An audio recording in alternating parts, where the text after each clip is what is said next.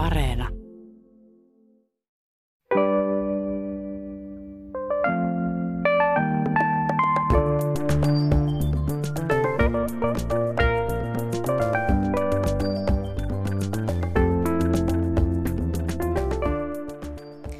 Hyvää huomenta hyvät kuuntelijat. Tervetuloa mukaan mielenkiintoiselle matkalle, johon lähdemme nyt kuvataiteilija ja kirjailija Kaija Juurikkalan sekä tutkija Kaarina Kosken kanssa. Hyvää huomenta myös teille arvon vieraani. Kiitos. Kiitos. Kaija Juurikkala, sinut tunnetaan maalaamistasi sielun muotokuvista, intuitiivisesta taiteesta, jota teet asiakastyönä. Ja, ja sinut muistetaan elokuvaohjaajana, joka on tehnyt yli 20 elokuvaa, dokumentteja, TV-sarjoja lapsille, fiktiota. Olet saanut myös useita palkintoja elokuvaohjaustyöstäsi. Mutta edes elokuvissasi ei ole tapahtunut sellaista, mitä sinulle itsellesi on henkilökohtaisessa elämässäsi tapahtunut. Kun olit 26-vuotias, aloit yöllä kuulla koputuksia. Pitkään taistelit tuota ääntä vastaan, mutta sitten yhtenä yönä kysyit, kuka siellä? Mitä tapahtui? Joo, se oli itse asiassa aika pitkän ajan kuluessa tämä tämmöinen herkistyminen, mutta se tiivistyi jotenkin sitten joku, jossain vaiheessa tosiaan niin, että mä tunsin, ne, ne oli mun mielestä koputuksia, mutta kun mä herätin mun miehen yöllä ja sanoin, että kuulet sä ton, niin se sanoi, että ei. Sitten mä, mitä? Ja sitten tota, se sanoi, että ei se mitään, kato, sä oot vaan vähän herkkä, että nuku mm. Ja tietenkin se vaivasi mua, että mikä tämä ihme asia on. Mulla oli sellainen epämääräinen tunne, että on olemassa jotain muuta kuin tämä pintamaailma, on olemassa jotain muuta kuin mistä puhutaan. Mä en tiedä, onko tämä yliluonnonkaan hyvä sana. Meillä on hirveän... Nyt kun on paljon harrastanut näitä asioita, niin sanoista vähän puutetta. Mutta oli jotain, mitä mä en pystynyt selittämään, eikä oikein kukaan muukaan. Jotain, mistä ei uskaltanut puhua muille kuin ehkä silloin omalle miehelleen. Mm. Eli pelkäs, että joku määrittelee mut nyt hulluksi, että mun päässä on jotain vikaa. Mutta sitten kuitenkin mä rohkasin itseni aikojen, kun sitä jatkuu jonkun aikaa, niin mä rohkasin itseni ja kysyin, että sitten yöllä, kun yöllä on se herkistymisen tila, mä kysyin yöllä, että no, kuka siellä? Ja sitten aivan selkeästi sain vastauksen. Vaikka ei se ollut niin, että mä olisin nähnyt tämän maailman silmillä tai kuullut tämän maailman korvilla. Ja siitä huolimatta mä sain semmoisen tarinan pieneltä yhdeksänvuotiaalta tytöltä, joka oli kuollut niin kuin seksuaalisen hyväksikäytön jälkeen tai tapettu. Ja sitten mä olin kauhean hämmentynyt, että aha, oho, tätäks mä oon pelännyt. Että, että kun mä muutenkin olin tehnyt koko ajan lastenelokuvia, että, että niitä on niin kuin vielä lisää, jotka haluaa käyttää mua johonkin. No, miten sä tuosta hämmennyksestä sitten selvisit? Yhtäkkiä tällainen henkiolento ilmestyy sinulle ja kertoo tarinan omasta kuolemastaan, niin kerroitko sä siitä muille, että sä oot kokenut tällaista? Mä kerron mun miehelle, joka on erittäin täyspäinen ja reipas ja ronski suusta. Se on hirveän hyvä vastapuoli mulle. Eli se on tavallaan semmoinen, että, että kun joku pelko, niin se on vähän niin kuin epämääräinen möykky. Ja sitten kun sinne saa puhkastua semmoisen särön, niin silloin sen asian kanssa pystyy olemaan tekemisissä ja se alkaa, niin kuin, ja se alkaa saada muotoa. Ja kyllä se siinä mielessä alkaa se helpottaa, vaikka se tietysti vei oman aikansa. Mm. Mutta jollain lailla mä oon tämmöinen, mies sanoo aina, että voisi miettiä kaksi sekuntia ennen kuin puhuu, mutta mä en osaa. No tuosta yöstä lähtien kuolleet henget alkoivat vierailla säännöllisesti luonasi. Mitä he halusivat sinun kokemuksesi mukaan?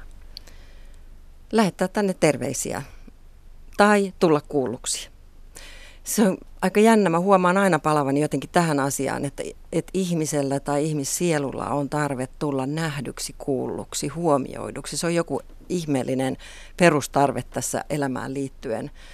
Ja yleensä ne on sellaisia asioita tai tapahtumia, jotka on muuten jääneet huomioimatta täällä. Että se riittää, että, että joku, joku niin kuin todistaa tavallaan. Niin Eli sitten... koitte, että nämä, nämä lasten sielut olivat sellaisten lasten sielu, että he eivät olleet silloin tulleet nähdyksi, kun he olivat, elivät täällä maan päällä. Joo, nehän oli sitten, kun antauduin siihen, lakkasin pelkäämästä ja sanoin, että okei, mä voin, voin tavata, voin kuunnella, niin osa oli, tai siis lähes kaikki, jotka otti minun kontaktiita, jotka tuli tavallaan niin kuin läpi siitä toisesta olevaisuuden muodosta, niin ähm, oli tämmöisiä lapsia, jotka oli kuolleet väkivaltaisesti. Että niitä yhdisti tämmöinen piirre. Ja osa oli sellaisia, jotka sitten lähetti ihan konkreettisesti täällä maan päällä terveisiä isälle tai äidille. Ne oli hyvin liikuttavia hetkiä. Tai sitten, ja vaikeita toimittaa perille. Mutta sä toimitit niitä Toimitin. Perille. Miten vanhemmat reagoi? Itke onnellisesti, onnesta kovasti, kiittää ihan älyttömästi. Eli he vaikka uskoivat, ei, uskoivat vaik- tähän tarinaan. Kyllä, vaikka ei uskoisi niin kuin muuten sellaiseen maailmaan, niin se on, on jollain tavalla. Ja tietysti yleensä niissä tulee jotain hyvin konkreettista, jota mä en tiedä. Et se on selkeästi siinä viestin viemisessä on, on ominaista se, että tulee sanoneeksi tai kertoneeksi jotain, mikä on sille vastaanottajalle merkityksellistä ja ikään kuin todistusvoimasta ja joka itselle taas on ihan merkityksetöntä. Mm. No sä aloit myös aistia sitten erilaisia henkioppaita lähelläsi. Miten ja millaisissa tilanteissa nämä oppaat ilmestyivät sun arkeen? No oikeastaan se oli niin, että mä rupesin sitten kehittämään tai tutkimaan, että mitä, mitä mun on tarkoitus tehdä, että kun näyttää, mä kutsuin sitä niin kuin verhoksi, että, että on olemassa ominaisuus, että voi niin kuin pysähtymällä, ihmettelemällä avoimesti tätä outoutta, mikä on kohdattavissa, niin ikään kuin verho aukeaa. Niin mä ajattelin, että no mitä mun pitäisi tehdä? Niin äh, sattui niin, että ensimmäinen tavallaan niin kuin opettaja, johon mä törmäsin, jos ajatellaan, että mä etsin jotain, miten toimia, niin hän oli erikoistunut tämmöisiin henkioppaisiin. Ja tietysti sitten mä niin kuin hänen opastuksellaan harjoittelin sitä ja huomasin, että mä voin tiivistä. Se on tavallaan niin kuin mä kvanttifysiikan kautta sen ymmärrän silleen, että ne on jonkinlaisia niin kuin energiatiivistymiä, jotka voi, mä, kuka vaan varmasti meistä, mutta mulla se on kuullut näihin, joilla se on herkistynyt. Mä voin jollain tavalla niin kuin saada selville, kommunikoida sen tiivistymän kautta, että mäkin oon. Sehän kvanttifysiikassa tutkitaan, niin minäkin oon ja mun puhe ja ajatukset ja kaikki.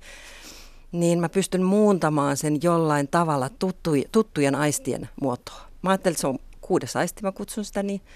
Ja sitten mä pystyn muuttaa sen niin kuin ikään kuin näköhavainnoksi, vaikka se ole samanlainen, tai kuulohavainnoksi, vaikka se on ihan samanlainen, koska esimerkiksi mun mies ei kuulu sitä koputusta, tai silloin jos on kyse henkioppaiden katsomisesta, niin mä ikään kuin katson läpi, semmoinen niin kuin ihminen katsoo että jonnekin kaukaisuuteen, että mä katson ohi, niin mä pystyn näkemään sen. Mä en katso sitä kohti. Se on näkemisen tapainen. Hmm. Jotkut oli... saa haju aistimuksia. Niin, niin se on kauhean olennaista tämä se semmoinen, että mä ajattelen, että se, ikä, se mitä kutsutaan kuudenneksi aistiksi yleisesti, mä sanoin, että se on intuitio. Niin mun mielestä niin se intuitio mm. muuntaa sen tulkittavaksi. Mutta olivatko nämä henkioppaat sinulle tuossa vaiheessa sellaisia ihan konkreettisia? Kirjoitit tässä Varjojen taikakirjassasi myös tällaisesta linnun muotoisesta oppaasta, joka, joka tuota noin, jopa liikenteessä ohjasi sinua. Joo. Et ihan konkreettisissa asioissa auttoivat.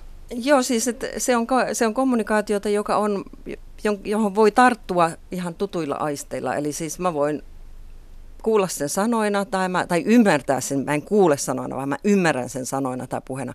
Tai mä näen sen niin kuin näköaistin kaltaisena asiana. Tai mä niin kuin, saan hajutuntemuksen ja, ja nämä asiat voi ohjata ihan konkreettisesti. No nythän tässä voi sitten moni sanoo, että tämähän nyt on pelkkää huuhaata ja, niin ja, tuota, ja tuota, että et, aivan uskomatonta juttua, mutta ottamatta kantaa siihen, että onko henkimaailmaa olemassa vai ei, niin on ihmisiä, jotka kokevat tällaisia Kaijan kaltaisia ihmisiä, ja tämä ihmisten kokemusperäinen tieto on otettu nyt tosissaan myös akateemisessa maailmassa. Folkloristiikan yliopisto-opettaja ja filosofian tohtori Karna Koski, sinä olet mukana Turun yliopiston monivuotisessa tutkimushankkeessa Mieli ja toinen hankkeessa, jossa kartoitetaan suomalaisten yliluonnollisia kokemuksia. Ja, ja te olette saaneet runsaasti yhteydenottoja kansalaisilta, jotka ovat kokeneet monenlaisia kummallisia asioita. Ja, ja monet heistä korostavat, että ovat akateemisesti koulutettuja ja uskovat tieteeseen, mutta sitten yhtäkkiä törmäävätkin johonkin täysin käsittämättömään asiaan. Mutta kerro ensin Kaarina Koski, että millaisia kokemuksia ihmiset ovat teille lähettäneet? Joo, me tosiaan tässä Mieli ja toinen projektissa saatiin runsaasti kirjeitä ihmisiltä tällä tavalla ihan spontaanisti. Että meidän oli tarkoitus tutkia mm, pääasiassa niin kuin vertailevasti. Meillä oli ajatuksena ihan näitä, tai meillä on tutkittu mielikuvia elävistä kuolleista muinaisislantilaisissa saagoissa ja esi-isien läsnäoloa länsi-afrikkalaisissa kylissä ja tämmöistä. Mutta kun tämä projekti sai hiukan julkisuutta, niin rupesi tulemaan näitä kirjeitä ihmisiltä ja me ymmärrettiin, että tämä asia on tärkeä ja tälle asialle on nyt tilaus ja jotakin pitää nyt tehdä, kun ihmiset kirjoittaa meille. Meille kirjoittaneet ihmiset on pääasiassa olleet hiukan, mm, sanotaan niin kuin, että 40 vuodesta ylöspäin pääasiassa. Joten tämä otanta, joka meillä on, ei ole täysin edustava.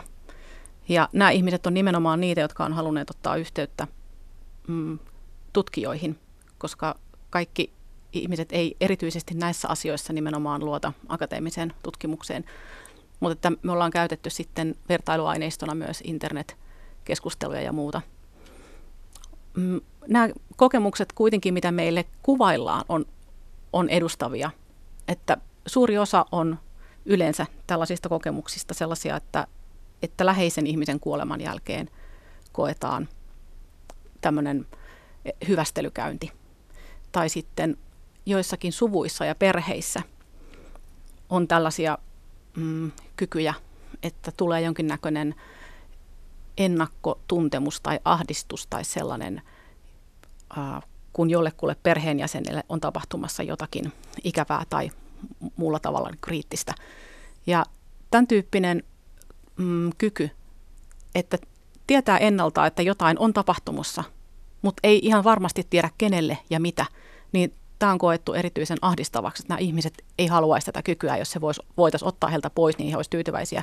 Mutta se on, ne ker- niissä kerrotaan aina, että se on kuitenkin pitänyt paikkansa se, se tuntemus, että sitten he on niin soittaneet, tytär on ollut yöllä hyvin ahdistunut ja hän soittaa sitten kotiin, että on, onko onko isällä kaikki kunnossa.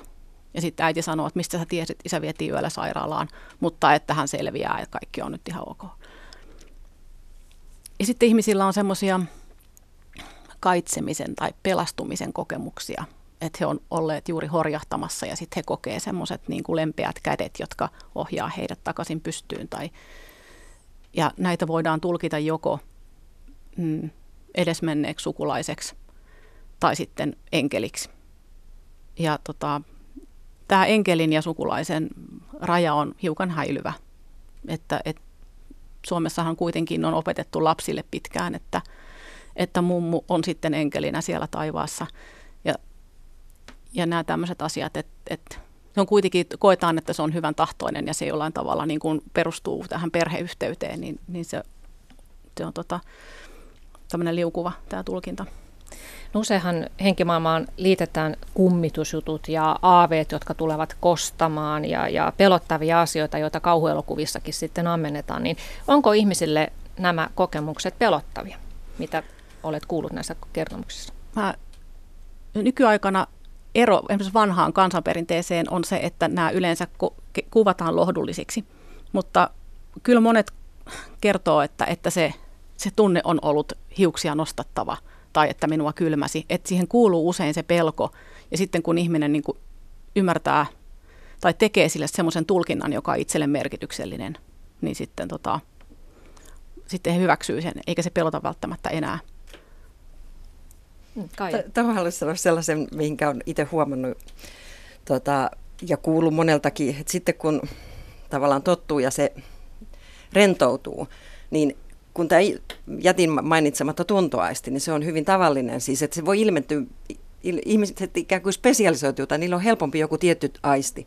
Tämä on ihan tavallista tämä tämmöinen, että kun oli Lorna Byrne, joka kuuluisa kirja Enkeleitä hiuksissa, niin joka puhuu siitä, että ihmiset tuntee niin kuin hiuksia kosketeltaisiin tai että kun se sanoo, että kylmää, niin sanotaan, että, että sekin on iho, iholla se aistimus, eli että, että se kokemus tulee jollekin näistä aisteista. Ja silloin, jos ihminen on, elää semmoisessa maailmassa, että, että tämä on ihan normaali, ei yliluonnollista, vaan tämä on ihan normaalia, niin silloin siinä ei, siitä jää pois tavallaan niin kuin se pelko tai se epämiellyttävyys ja sitten tavallaan sen kanssa voi ruveta ihan mielenkiintoisesti elämään. Eli se on yliluonnollista vain niille, jotka eivät ole kokeneet. että, on, että on luonnollista ko- niin. kokea asioita, jotka ei näy. Niin, Kaarina Joo, joo se on tyypillistä justi tämä, tämä kosketus, että joko semmoinen kylmä ilmavirta, joka koetaan, ja siitä ei ole ihan varma, mikä tämä oli, mutta se voidaan tulkita vaikka niin kuin sit edesmenneeksi omaiseksi. Tai sitten semmoinen lämmin kosketus, lämmin käsi olkapäällä, josta esimerkiksi tietää heti, että tämä on äiti. Ja sitten saattaa tulla semmoinen valtava rakkauden tunne, joka ympäröi tämän kokijan. Ja hän ymmärtää, että nyt ei tarvitse surra ja äidillä on kaikki hyvin. Ja nämä on hyvin tärkeitä kokemuksia näille ihmisille. Ja osa heistä on sitä mieltä, että et, et ei voi vainaja tulla sieltä. Ei, ei voi. Että tämä tuli mun omasta sisimmästä, että tämä tuli mulle lohduksi. Mutta riippumatta siitä, mikä se ikään kuin objektiivinen selitys sille olisi, niin nämä tämmöiset kokemukset on ihmisille hyvin tärkeitä ja auttaa eteenpäin esimerkiksi surussa. Yksi hauska kokemus oli mulle, kun mun soitti yksi vanhempi nainen ja sitten sanoi, että kun musta tuntuu, että mun talossa on joku. Mä kysyin, no kuka? No mun äiti. Sitten mä kysyin, että se sanoi, että musta tuntuu, että sillä on jotain asiaa. Mä sanoin, no mitä asiaa? Sitä heti kertoi. Siis hänellä oli kaikki se valmiina. Siis hänen oma intuitio oli ihan selkeä, mutta hän tarvitsi sen kuuntelijan, sen jakajan, sen, joka niin kuin pitää sitä luonnollisena. Hänellä oli kaikki vastaukset ihan tap tap tap. Miksi äiti oli tullut sitten taloon? En mä muista enää. Mä en... Joo. No miten ihmiset sitten, Kaarina Koski, kertovat reagoineensa näihin, näihin asioihin? Jos nyt ajatellaan, että on vaikkapa tosiaan korkeasti koulutettu ihminen, joka aina on uskonut tieteeseen, ei missään nimessä ikinä ole uskonut mihinkään tällaiseen, yhtäkkiä kokee jotain tämmöistä, niin toivovatko he, että, että teiltä tutkijoilta tulisi nyt joku selitys tähän? No, näitä kokemuksia on hirveän monen tyyppisiä, niin se reaktio tietysti riippuu siitä, mutta, mutta on vaikkapa ihmisiä, jotka on nähneet ää, esineiden liikkuvan. Ja he kerta kaikkiaan niin sitten tekevät kokeita, että, että mistä voisi johtua ja että voisiko tämä olla luonnollista, että joku on pudonnut ja sitten tämä on liikkunut näin. Ja sitten kun he ovat tehneet näitä testejä, niin sitten he on kirjoittaneet meille, että ei kyllä ollut, niin kuin, ei, ei voinut millään tätä selittää, että ei löytynyt. Ja silloin he kirjoittaa, tai on tietysti pohtineet tätä vuosia, voimatta välttämättä puhua kellekään, koska kuten Kajakin sanoi, että siinä se reaktio on, että, että onko mä nyt hullu, tai sitten, että muut ajattelee, että mä olen hullu. Ja sitten, jos ne on sellaisia kokemuksia, vaikka että siinä on tämä rakkauden tunne, niin silloin siihen liittyy usein sellainen varmuus, että tämä oli totta, ja, ja että he kantaa sitä kokemusta ikään kuin omassa itsessään ja omassa kehossaan, jossa he tunsivat sen, että se jää semmoiseksi voimanlähteeksi. Mutta että toisilla on, että, että he kokee kyllä semmoista suurta epävarmuutta ja miettivät sitä aika ajoin. Ja sitten on sellaisia ihmisiä, joilla on toistuvia kokemuksia, niin he lähtee etsimään, että he lähtee sille tielle, että he hakee vastauksia, he lukee tämän tyyppistä kirjallisuutta, he etsivät jonkun sellaisen opastajan, joka, joka auttaa heitä eteenpäin. Ja, ja osa ihmisistä on etsinyt hyvin monilta tahoilta, käynyt kursseja ja, ja sitten vasta löytäneet ehkä sen, sen oman tapansa tulkita näitä ja käsitellä näitä. Keskustelemme siis henkimaailman asioista. Tässä oli äsken äänessä Kaarina Koski, tutkija Turun yliopistosta ja mukana myös kirjailija ja kuvataiteilija Kaija Juurikkala. Kaija, sä oot kertonut, että sä oot ollut aina hyvin herkkä ja, ja arka lapsi ja, ja itse arvelit, että olet niin sanotusti syntymässä säikähtänyt. Mutta sitten näkijä Niina-Matilda Juhola hypnotisoi sinut ensimmäistä kertaa koit tämän hypnoosin ja sen aikana oivalsit, että oletkin kuolemassa säikähtänyt. Mitä sä näit siinä hypnoosissa? No mä näin itseni 12-vuotiaana tyttönä Japanissa, eli mä katsoin niin veden pintaa. Se oli semmoinen hyvin kevyt hypnoosi, mutta to, tota, ne mielikuvat oli tosi selkeät, että mä ikään kuin katsoin veden pinnasta itseäni ja mä näin sitten semmoisen mustan tukan ja 12-vuotiaan tytön paljon jaloin ja ja ne kuvat oli niin voimakkaita ja se keskustelu, jota siinä sitten lyhyesti käytiin sen jälkeen, niin, niin se tuntui ihan selkeästi ovelta, portilta. Mä olin sitä ennen sanonut, että mä oon valmis. Nyt mä oon valmis niin kuin tutkimaan. Äh, ja, ja hyvin pian sen jälkeen olin sitten hypnoosissa, niin sitten tavallaan kun mä olin jo luvannut itselleni, että mä lähden kulkemaan siihen maailmaan, niin se, se hypnoosi avasi tämmöisen näkymän, jota mä rupesin tutkimaan lisää ja lisää. Ja se oli jännä, että se oli ihan kuin palapeli, jota mä melkein vuoden, tai itse asiassa vuoden verran niin kun pelasin niitä yhteen. Ja mä en kauheasti, mä oon tosi haluton menemään hakemaan muilta. Mä haluan saada sen hitaasti itsestäni sen ö, näkemyksen. Ja, ja tota, sitten mä lähdin Japaniin etsimään itseäni, tein sinne matkan ja sitten jotenkin naksahti hienosti paikalle. Ja mun kohdalla siinä oli se mielenkiintoinen asia, että mä löysin omasta mielestäni edellisen elämän, jossa mä oon ollut siis 12-vuotias tyttö ja itse tullut niin kuin hyväksikäytetyksi ja sitten tapettu sen takia vanhassa kulttuurissa, niin kuin nykyäänkin on jotain kulttuureita, että naiset tapetaan sen jälkeen, kun on seksuaalisesti käytetty hyväksi. Ja, ja tota, mä löysin sellaisen elä, niin kuin elämän tai kokemuksen, joka pani mun tän elämän palaset hienosti kohilleen. Mä olin pelkännyt pimeätä, mä olin pelännyt eläimiä, siinä käytettiin, tota, mut syötettiin eläimille siinä, siinä entisessä elämässä. Entisessä elämässä. Ja tota, et, et mulla meni vaan tämmöiset pelkojen palat mielenkiintoisesti. Et mä oon koko ajan asennoitu silleen, että et niinku, mua ei ihan hirveästi kiinnosta show, että onko tämä totta vai ei, vaan se, että et se loi mulle hyvin eheän maailmankatsomuksen. Sä siis uskot sieluvaellukseen ja siihen, että, että sielu ikään kuin valitsee aina sen seuraavan elämän? Joo, mulle tuli ihan uutta tämmöistä that makes sense niin kuin näkökulmaa. Tosi monet asiat, jotka oli siihen saakka vähän outoja, kummia, askarruttavia, niin ne näyttäytyi mielekkäiltä niin kuin mun elämässä, että mistä tietyt pelot, jotka oli ihan irrationaaleja pelkoja. Ja kun mm. niitä aina haetaan sitten, että hirveästi niin kuin nyt pengotaan tietysti sieltä se varhaislapsuus, varhaislapsuus. Ja entä sitten, kun kaikki ei löydykään sieltä varhaislapsuudesta? Niin sä olit itsekin omaa lapsuuttasi penkonut, että Kyllä jos siellä olin, olisi joo. tapahtunut jotain, mutta et löytänyt joo. mitään sieltä syytä. No tuosta lähti sitten elämänvaihe, jossa, jossa tämä äh, huuhaa maailma, niin kuin itse sitä kutsuit, niin alkoi olla arkipäivä, että otit vastaan asiakkaita, välitit heille viestejä kuolleilta, katsoit millainen heidän henkioppaansa on ja kävit rummutuskursseissa, kursseilla vaikka mitä, niin millaista se elämä oli? Että olitko sinä jatkuvasti auki jollekin tuonpuoleisuudelle ja, ja hyvin herkkäaistimaan ja näitkö olentoja kaikkialla? Ja... No, sehän on semmoinen tietynlainen salaiseen puutarhaan astuminen, että, että ei se ollut häiritsevää, mutta se oli tämmöistä niin kuin yhtäkkiä tämmöinen ihana jano tai uteliaisuus, joka sai jatkuvasti erilaisia tyydytyksen äh, siemeniä, että ai näin voi olla, ai näin voi olla, ahaa, mä voisin tehdä tätäkin. Mutta siinä mun koko ajan niin se jano kuljetti mua johonkin, että mä tiesin, että älä pysähdy tähän, älä pysähdy, että okei.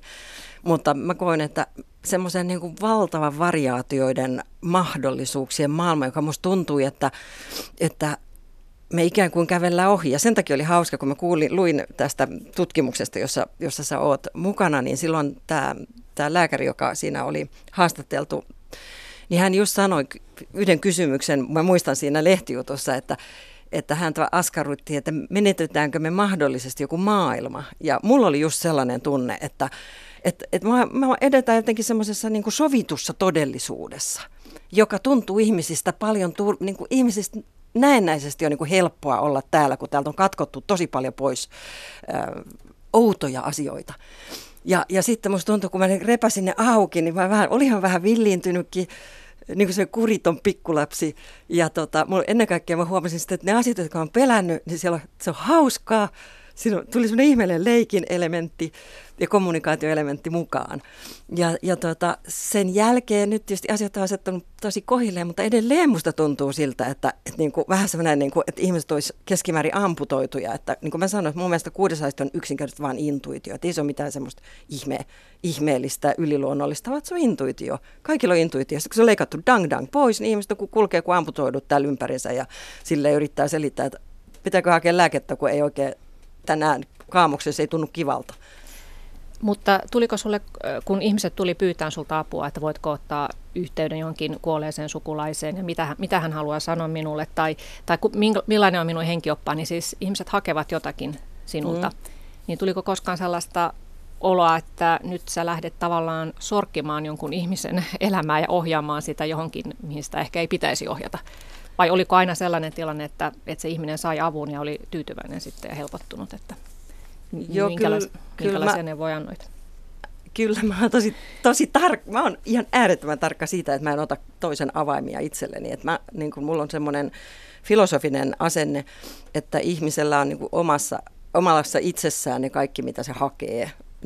Vastaukset on siellä, jos se uskaltaa ikään kuin jättää nämä amputoimisen arvet ja kuunnella sitä omaa intuitiotaan, jolloin mä, mun vastaukset ei ole sellaisia puolesta annettuja vaan että ne ikään kuin sysää häntä. Mä, mähän pääasiassa opetan ihmisiä niin kuin itse kulkemaan omaa polkuaan. Mm.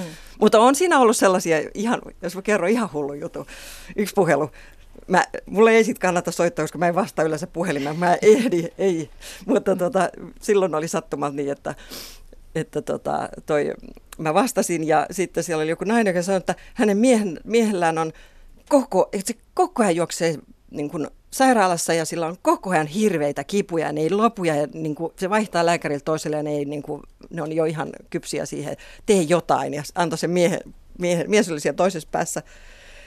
Ja mä seisoin ulkona portaalla, enkä mä tiedä mistä mulla tuli, siis tuli vain yhtäkkiä, fuh, mä sanoin, että sä oot räjähtänyt sodassa.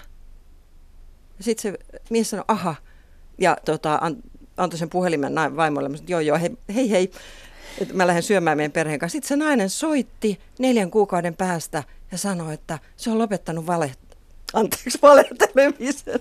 Niin. niin, että se on lopettanut sen valittamisen, että se on mm. ohi. Että, e, joo, se sanoi, että sä paransit. No en kyllä. Mutta mm. tämä oli vaan tämmöinen hupaisa juttu. Niin. Joo, mä palaisin vielä siihen, kun sä sanoit, että me voidaan menettää maailmoita. Että se oli mm. tästä haastattelusta, että tämä haastateltava on ollut meidän projektinjohtaja Maria-Liisa Honkasalo. Ja sen takia meillä on ollut just ajatuksena, että tämä vertaileva näkökulma olisi, että koska muissa kulttuureissa nämä tämän tyyppiset asiat joissakin kulttuureissa on sallittuja. Ei tietenkään sillä tavalla ihan vapaasti mitä tahansa, että niissäkin on sitten semmoiset tietyt henkselit kaikissa, että, että minkä tyyppiset kokemukset on suotavia ja niin poispäin. Mutta me halutaan tehdä juuri näkyväksi se, että, että meidän tämänhetkinen länsimäinen yhteiskunta on erityisen ankara tämän tyyppisiä kokemuksia kohtaan ja että, että on sellaisiakin kulttuureita ja aikakausia, jolloin, jolloin nämä on ollut sallittuja.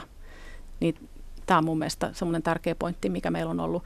Ja toinen, että kun sä sanoit, että tästä, että sä et halua ohjailla näitä ihmisiä, niin se näkyy myös meidän aineistoissa niiden kirjoittajien kohdalla, joilla on ollut tämmöinen pitempi tie, jotka on niin kuin sitten ryhtyneet myös auttamaan muita, niin monet heistä korostaa, että he ei halua ikään kuin puuttua niiden ihmisten elämään, vaan antaa pelkästään sen, mitä ne ihmiset tarvitsee, eikä, eikä ruveta ohjailemaan. Ja tämä on tärkeä pointti. Se on semmoinen eettinen aspekti tässä niin. tietysti. Jossa usein riittää se kuunteleminen. Niin.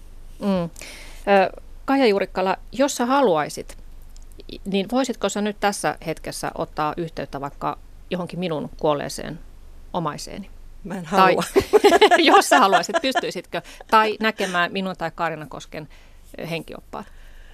Tota, jo, jo sana pystyisitkö on sellainen kiusallisen tästä maailmasta peräisin oleva. Niin. Äh, tota, mä rajaan sen sillä lailla pois, että jos sä haluaisit mun työskentelevän sun kanssa, niin mä ottaisin siveltimesen ja maalaisin sulle, sulle kuvan sun sielun kuvan ja sitten se sun sielu sanoisi sulle, mitä sanoisi. Mm. Ja tiedoksi muuten kuuntelijoille, että Kaijalle ei kannata soittaa ja pyytää tällaisia vastaavia palveluksia, että hän on mennyt tässä polullaan jo eteenpäin ja, ja kokee, kokee, että hänellä, on täällä toisenlainen tehtävä, mihin mennään kohta myöhemmin. Mutta sitä olen miettinyt, että eikö se ole vähän epäreilua, että vain osa ihmisistä on, on Kaijan kaltaisia, jotka kokevat tuollaisia jännittäviä juttuja ja sitten on suuri joukko tämmöisiä minun kaltaisia, jotka eivät ole koskaan kokeneet mitään tuollaista jännittävää. Vai onko se niin kuin jotkut, jotkut tuota, mitä olen nyt tässä tutustunut tähän aiheeseen, niin jotkut esimerkiksi mediot sanovat, että, että tämä henkimaailma on kaikille avoin sen kun vaan alkaa opettelemaan ja, ja herkistymään? No mä sanoisin tähän kyllä, että, että toisille ihmisille on esimerkiksi annettu musiikillista lahjakkuutta enemmän kuin toisille tai matemaattista lahjakkuutta enemmän kuin toisille, että tämä tämmöinen herkkyys on ehkä sillä tavalla salaperäisempi, että, että se on helppo toisten sitten sanoa, että, että ei siellä mitään ollut, koska he ei niin kuin havaitse sitten lainkaan sitä, mitä toiset on niin kuin kokeneet. Ja sitten meillä kuitenkin, kun tämä tämän tyyppinen ei ole ihan odotusten tai valtakulttuurin mm, odotusten mukaista, niin ihmiset helposti sitten, ellei se, ellei se kyky tai taipumus ole erityisen voimakas, niin he sivuttaa sen täysin, koska monetkaan ei halua. Se edellyttää jonkinnäköistä uh, hyppyä niin kuin toiseuteen tai niin kuin eron tekemistä tähän mm. valtakulttuuriin tai valtavirtaiseen niin kaikilla ei myöskään ole ehkä tarvetta, että on ihan tarpeeksi tekemistä tässä tämänpuoleisessa Kaija. Toisaalta, jos ajattelee niin arkisesti kuin mä nykyään asennoidun, että jos sitä ajattelee sit loppujen lopuksi yliluonnollisen, yliluonnollisen sijaan intuitiona, niin myös yritysjohtajia koulutetaan intuitioon. Eli siis kyllä ihan niin kuin rationaalit ihmiset, niin jos ne saa tavallaan avattua oven, jossa on kyse siitä, että niin kuin meillä, on, meillä on aikakaudessa jo pitkään pitkään ollut järjen ylivalta. Ja se, se aiheuttaa se, että järki on niin kuin asetettu niin suureen asemaan, niin se aiheuttaa nimenomaan siis sitä, että tiettyjä mahdollisuuksia ohitetaan. Ja me eletään nyt aikaa, jossa sitä revitään auki. Se olisi eri asia, että millä tavalla, mutta mä mainitsen niin kuin esimerkkinä tämä yritysjohtajien koulutus, koska on todettu, että ne pystyy monesti sen menestyksen takana on kyky kuunnella sellaista selittämätöntä, että joku osaa, joku Ollilla tehdä oikeat valinnat oikealla hetkellä hänet, hänet mieltä... on nostettu esimerkkinä just jossain mm. intuitiokeskustelussa, että, että se on vähän silleen, että, että niin kuin just toi, että korostetaanko nyt, että jos me puhutaan henkimaailmasta, niin se on pelottavaa, mutta jos me puhutaan intuitiosta, niin se on ihan niin kuin paljon, paljon arkisempaa, mutta samalla tavalla koukuttavaa tai kiinnostavaa, että, että me tiedetään, tai jollain tavalla mun mielestä tässä ajassa tiedetään, että nyt on olemassa tiettyjä niin kuin, äh, semmoinen murrosaika, jossa on aika repiä jotain vanhaa auki, uskaltaa repiä niin kuin auki. Ja silloin se koskee kaikkia. Mutta kaikki intuitiiviset ihmiset eivät kuitenkaan saa yhteyksiä kuolelta sieluilta. Että siinä on se ero, että siinä tarvitaan ehkä sitten vielä jotain muutakin erityistä herkkyyttä. No, voisi sanoa, että ei siinä mitään erityistä tarvetta just siihen ole. Että, niin kuin hän sanoi, niitä lahjakkuuksia on niin, niin, niin monenlaisia, että, mm. että sitä intuitoa ei välttämättä tarvitse käyttää sit nimenomaan kuolleiden tapaamiseen mä luulen, että aika harvaa kiinnostaa se. Ainakin mä voisin sanoa itse mun ympärillä on rationaali ihmisiä, että mun sisko sanoi, että mulla on ihan tarpeeksi tässä elämässä. Onko muuten Kaarina Koski UFO-juttuja tullut teidän tietonne? Joo, meille on kirjoittanut äh, muutama ihminen, joilla on näitä UFO-kokemuksia. Mutta sitten toisaalta niin Suomessahan on näitä UFOihin liittyviä äh, yhdistyksiä.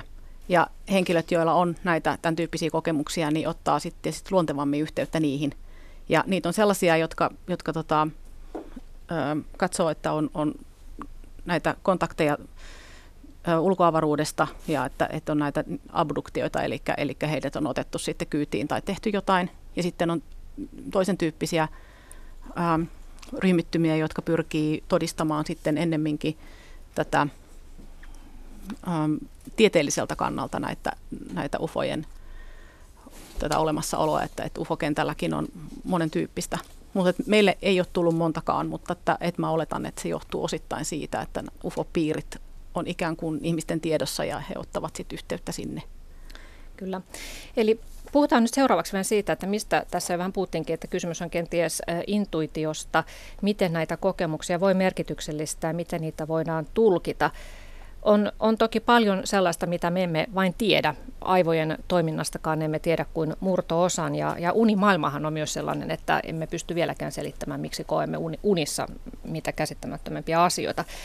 Ja on myös näitä yliluon, niin sanotusti yliluonnollisia kokemuksia myös selitetty ö, tavallaan aivojen kyvyllä tuottaa todentuntuisia harhoja, eli lääketieteellisesti. Eli on annettu kenties psykiatrinen diagnoosi ja pilleripurkki käteen ja, ja tota, tätä tietysti ihmiset myös pelkäävät, niin kuin sanoikin Karina Koski, että teihinkin yhteyttä ottaneet ihmiset ovat kertoneet, että he eivät ole uskaltaneet aikaisemmin puhua näistä kenellekään. Joo, ja tämä on hirveän tyypillistä. Tämä näkyy hirveän monissa tutkimuksissa, että, että tutkijat, joille on, on tämän tyyppisiä kertomuksia, niin, niin heillä ihan poikkeuksetta lähes toistuu se, että ihmiset sanoo, että he ei uskaltaneet puhua kenellekään, koska he ajattelevat, että heitä pidetään hulluna. Ja on totta, että tietyn tyyppiset harhat kuuluvat tiettyihin psyykkisiin tai, tai ruumiillisiin sairauksiin, mutta sekin on niin kuin hyvin liukuvaa, että, että yleensä on jo vanhassa kansankulttuurissa ollut, että, että jos ihminen ei hallitse näitä näkyjänsä ja, ja ne ovat haitaksi ja hän ei pysty elämään niiden kanssa, niin sitten katsotaan, että hän tarvitsee apua – mutta sitten jos ne on ihmisellä hallinnassa, niin ei ole mikään ongelma. Sitten hän voi niinku niiden kanssa elää ja toimia niin kuin parhaaksi näkee. Ja kuinka moni tulee ajatelleeksi taas siitä näkökulmasta, että entä jos tämä valtakulttuuri onkin se harha? Koska sekin niin se on yhteinen sopimus, että ei ole muuta. Ja silloinhan me uskotaan harhaan. Et mm. Kyse on siitä, että tähän tätä ihanaa määrittelemistä, että, että mikä määritellään niin kuin ikä, ikävällä tavalla tai niin kuin tuomittavalla tavalla. Ja sen takia nämä sanat on aika hankalia. Mä oon kokenut silleen, että, että nyt sitten kun on tota, näiden asioiden kanssa ihanasti saanut leikkiä, niin, niin tuntuu, että osuvia sanoja on vaikea löytää, koska on paljon sellaisia sanoja, jotka mitätöi, niin kuin että se on, se on mielikuvitusta. Mm. Että on hirveästi sellaista, jolla, koska kulttuuri on halunnut pitää, mun tulkinta, että se on halunnut pitää tätä intuitio aisoissa, koska se, se on niin kuin ollut huono alamaiskulttuurin kannalta, että joku kylän pahanen noita akka sattuu tietämään, mitä kirkonjohtaja niin kuin ja nimenomaan on. tämä kirkko, minkä nostit esiin, niin sillähän totta kai ollut pitkään kulttuurissamme tavallaan monopoli edustaa sitä näkymätöntä maailmaa ja, ja jostain syystä on ihan hyväksyttävää uskoa johonkin kirkon kaltaiseen, tai mitä he edustavat, niin samalla lailla sekin on näkymätöntä ja, ja tiede ei ole sitä pystynyt todistamaan. Öö, onko sinulle, Kaija, jompaa kumpaa näistä selitystä tarjottu, että joko olet hullu tai sitten kristillisestä perinteestä, että olet saatanan riivaama? Ei oikeastaan nyt enää. Ihan silloin, kun aloitin 2007, niin on muutaman kirjeen saanut, mutta sitten se on ollut jolla, jotain tässä ajassa on vapautunut, että ihmiset pelkää kyllä, siis mun puolesta. Anne sanoi, että se pelkää tuota kylähullun mainetta. Mm. Kyllä mä nyt ihan pääasiassa saan kiitosta siitä, että mä uskallan puhua tästäkin mahdollisuudesta, että entäpäs jos se harha onkin tämä vallitseva. Mm. No mitä tässä Kaija Juurikkala on todennut jo useampaan kertaan, että hän uskoo, että kysymys on kuudennesta aistista eli intuitiosta. Mitä sinä Kaarina Koski tutkijana ajattelet? Mistä on kysymys? No tämä intuitio on, on, on justi tämmöinen, että se on ihmisen mielen ja, ja miksei myös ruumiin semmoinen niin kuin tuntemus, jonka avulla ihminen saa tietoa. Ja mun mielestä Kaija sanoi sen aika nätisti, että se kuudes aisti, koska aisti on kuitenkin joku, millä saa tietoa ulkopuolelta, mutta sitten kuitenkin intuitio on se, minkä ihminen jollain tavalla, että et se on sisäistä tietoa, mutta että nämä yhdistyy siinä, että ihminen ei ole ihan varma, mistä se tieto tulee. Ja, ja kuten Kaija sanoi, niin, niin, niin sen tyyppistä ikään kuin salaperäistä tietoa, minkä lähdettä ei pysty perustelemaan välttämättä, niin sitä voi olla myös yritysjohtajilla ja niin poispäin. Mutta tämä intuitio on edelleen semmoinen, että kaikki ei ota sitä todesta. Ja, ja nämä on just sellaisia kysymyksiä, jotka, että meillä on tämä sana olemassa, tämä intuitio, ja, ja sitä voidaan käyttää, mutta että mistä siinä loppujen lopuksi on kysymys, niin, niin tota, se on vaikea sanoa ja, ja, ja löytyykö sille sitten täsmällistä esimerkiksi neurologista vastinetta, niin sitä on vaikea sanoa. Et, et minä humanistina vaan totean, että, että monilla ihmisillä tämmöinen intuitio on ja, ja monet heistä pitää sitä nimenomaan hyvänä asiana ja sellaisena, joka hyödyttää heitä elämässä. Mun, mulla on antanut tosi paljon mielenrauhaa se, että mä oon vähitellen opetellut elämään tai antanut itseni ikään kuin, kun sä puhuit siitä astua johonkin toiseuteen, mä sanon kun astua tyhjyyteen, että elää myös niin, että elämässä on keskeräisyyksiä. Kun meillä niin valtava se, että miksi pitää se, niin kuin totta kai tiedän nyt on, se on koko tieteen homma, mutta mietitään tämä niin ymmärrystä, että mun täytyy ymmärtää miksi. Sitten on vähän silleen, että kun antaakin periksi siinä, että kyllä voi elää aika antautuneesti koko ajan tietämättä, että mistä on kyse. Se tuottaa aika hienon semmoisen rentoutuneen olotila. Mä sanon esimerkkinä nyt, nyt tota, tästä, kun mä rupesin maalaamaan sielunmuotokuvia, niin siinä aika alkuvaiheessa tapahtui sellainen, että, että mä olin maalaamassa niin kuin ihmisten edessä yhdestä ihmisestä. Ja aamulla mä heräsin silleen, että mulla oli silmä niin kipeä, että mä en kestänyt valoa. Se silmä ei kestänyt valoa. Ja sitten mä ilmoitin, että mä en voi, koska mä en voi tulla niin kuin mihinkään. Mä olin tyynyn alla ja sieltä näpyttelin tekstiviestiä. Ja, ja sitten se tota, vastasi, että, että tota, se on iritti, että se on, se on hänen sairautensa, se on tullut väärään kehoon. Ja, ja mä en ole koskaan kuullutkaan sellaisesta, mutta se ihan täsmälleen oli. Mä, se sanoi, että mene heti lääkäriin, koska siinä voi sokeutua kahdessa tunnissa. Mä menin lääkäriin ja lääkäri katsoi siellä oikein, silloin oli assistenttikin paikka, harjoittelija. Tämä on klassinen iriitti, tule katsomaan. Ja et, et siinä oikeasti oli se sairaus, hänen krooninen 30 vuoden sairaus. Ja, ja tota, sitten kun mä kerroin, lääkäri kysyi, että no mistä sä oot saanut, kun tämä vaatii geenimuutoksen. Mm, mm, no tota, mä oon maalaamassa sellaista sielunkuvaa. Kato, mulla on tämmöinen, mä oon vähän tuonne yliherkkä ihminen.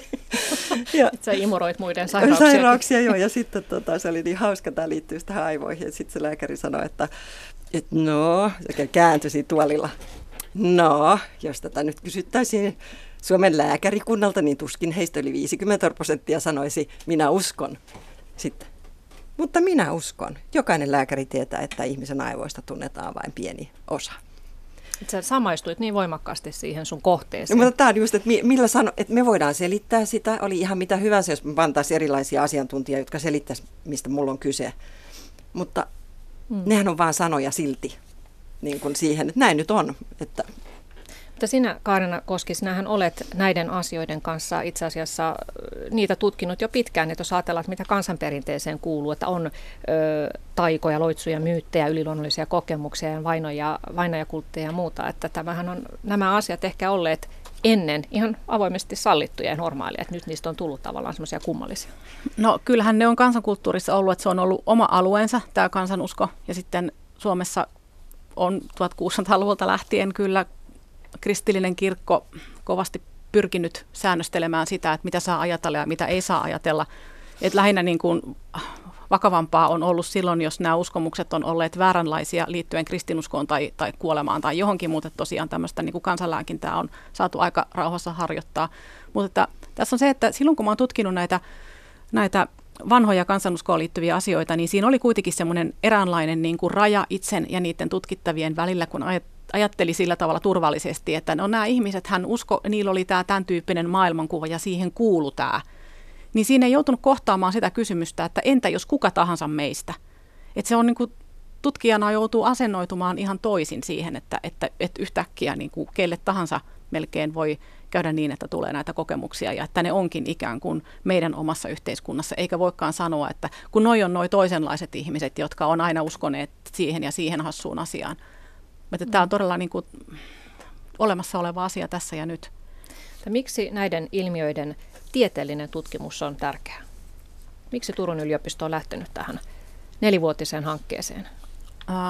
No, tämä on siis Suomen Akatemian rahoittama ja Suomen Akatemia saamme nyt kiittää tästä, mutta se suuri hanke, mihin me liitytään, niin tutkii ihmisen mieltä. Ja ihmisen mielessä on paljon tutkimattomia alueita ja, ja yksi tärkeä pointti oli se, että, että mieli ei ole pelkästään yhtä kuin aivot, vaan että siihen liittyy ihmisten toimintaa, kaikenlaisia tuntemuksia ja muita. Ja että, että jos ei tätä asiaa, joka kuitenkin meidän yhteiskunnassa on olemassa, vaikka sitä piilotetaan, niin jos ei sitä voi tieteellisesti tutkia, niin, niin, niin jo nyt on kumma.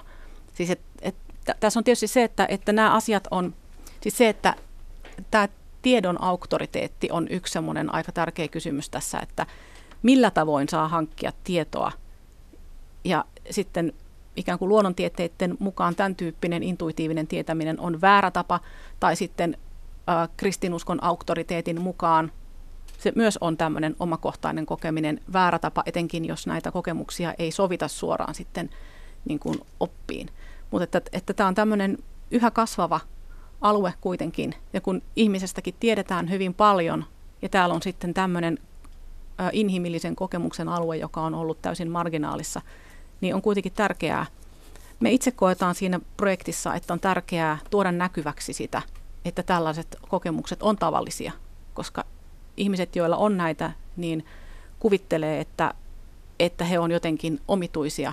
Ja sitten loppujen lopuksi esimerkiksi ää, leskien, leskillä tiedetään surututkimuksen mukaan olevan siis 50-75 prosenttia leskistä kokee jollain tavalla kuolleen puolisonsa läsnäoloa tai toimintaa.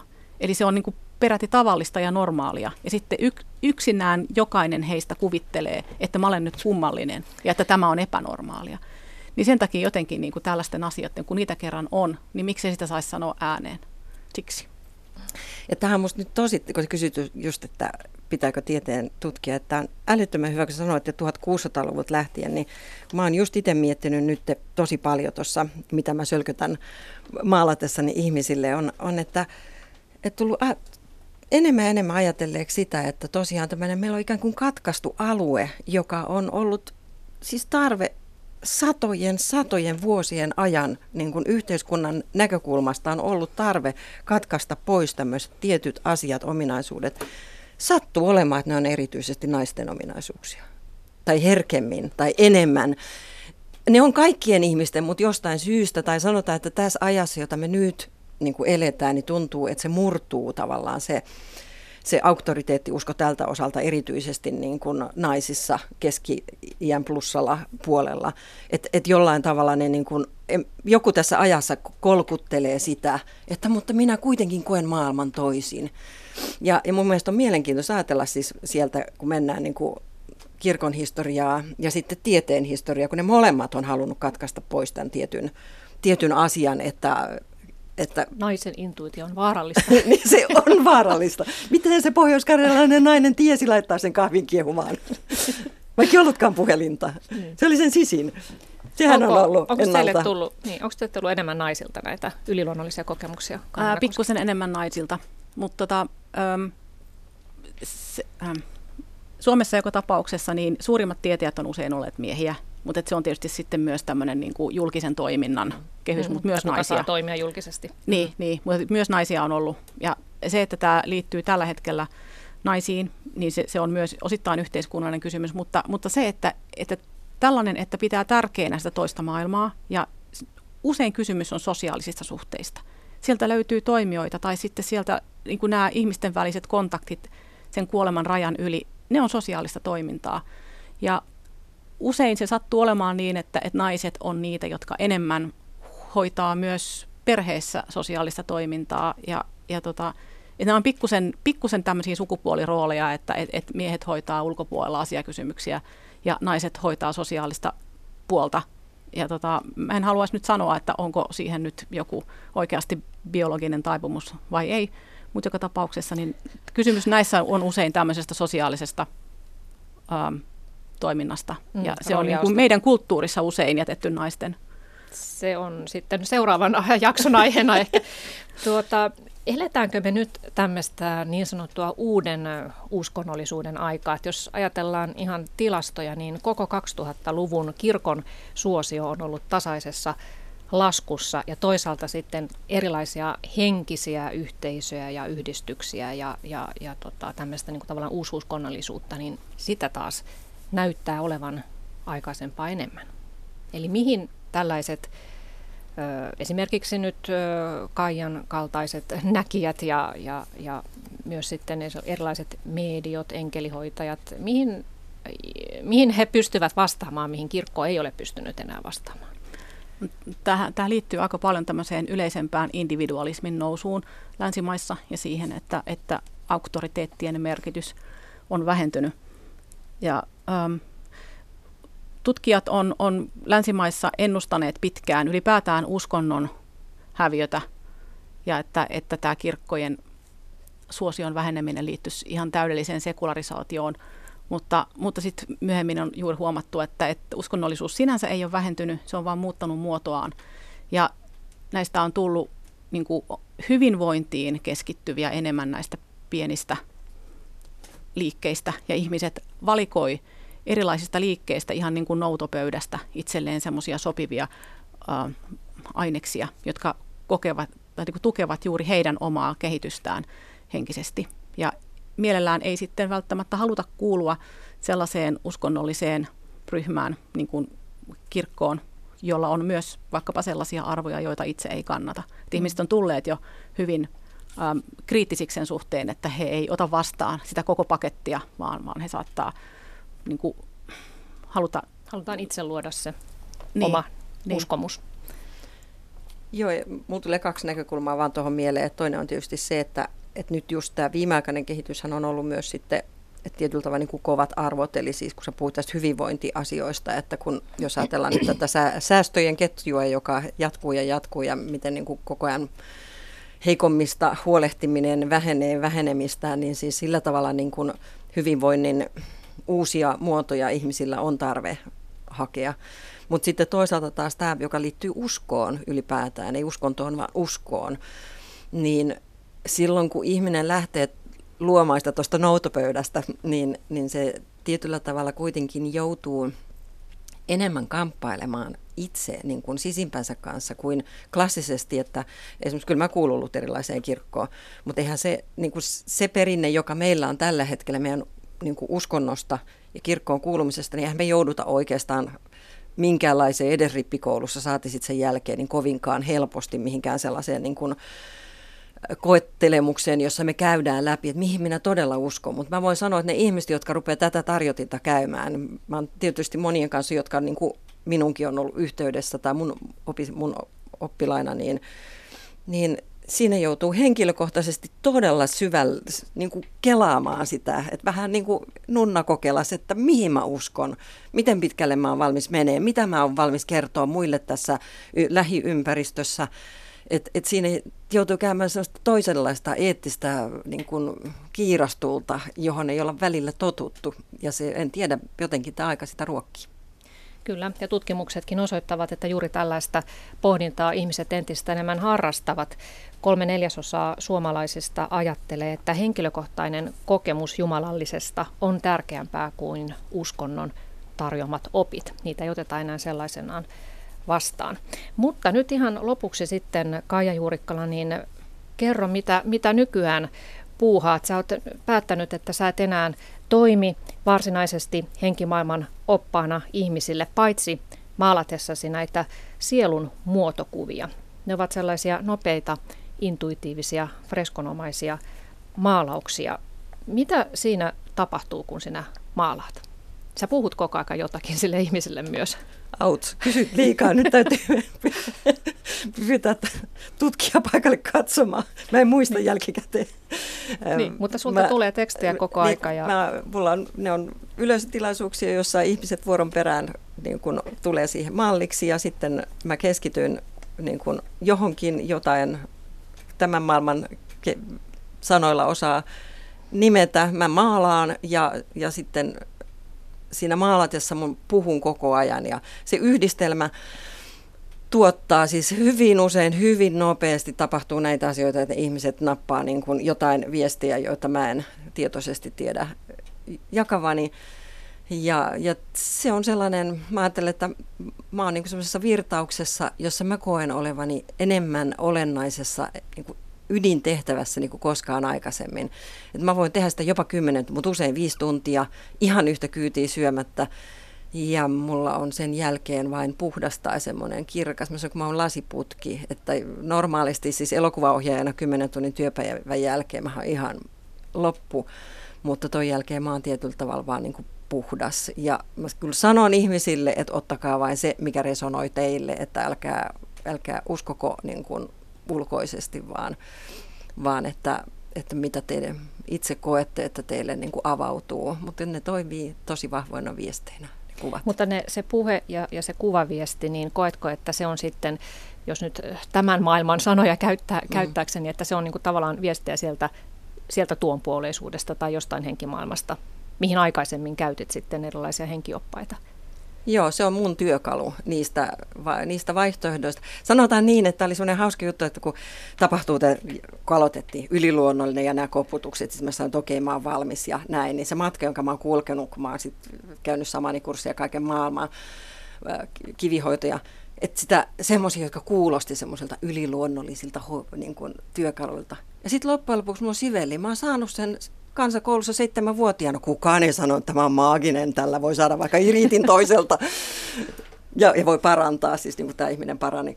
Että, että sitten niin kuin se hieno prosessi, että se työkalu, joka mulla on, on niin arkinen ja jokaiselle on annettu se. Tavallinen. Mä maalaan. No, puhun, mitä puhun. Mm. Ja, ja tavallaan, niin kuin, että mä oon, niin kuin tässä, mä oon hyvin vahvasti samaan aikaan tässä maailmassa – mutta siinä maailmassa on takaisin ne mahdollisuudet, jotka mä oon kokenut aikaisemmin leikattu pois. Kaja Juurikkala, kirjassasi Sielu ei nuku sanotaan, että on yksi viisaus ylitse muiden ja se on, että kuuntele sydäntäsi ja tee kuten itse tahdot. Ja mun mielestä se on hyvä ohje meille kaikille uskomuksista ja tähän astisista kokemuksista riippumatta. Kiitos Kaija Juurikkala vierailusta Yle Radio Yhdessä ja kiitos Kaarina Koski. Kiitos myös teille hyvät kuuntelijat seurastanne ja tapaamme sitten jälleen ensi tiistaina. Kiitos.